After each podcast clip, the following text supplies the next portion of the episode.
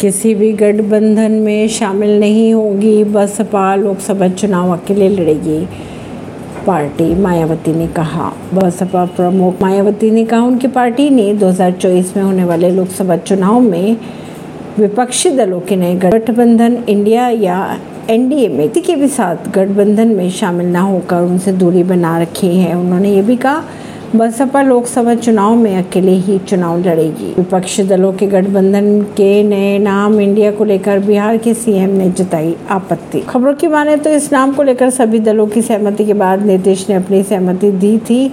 बैठक में इस नाम को लेकर बंगाल की मुख्यमंत्री ममता बनर्जी ने सुझाया था। बारिश के बीच भूसंकलन के खतरे को देखते हुए वैष्णो देवी जाने वाले नए मार्ग को किया गया बंद।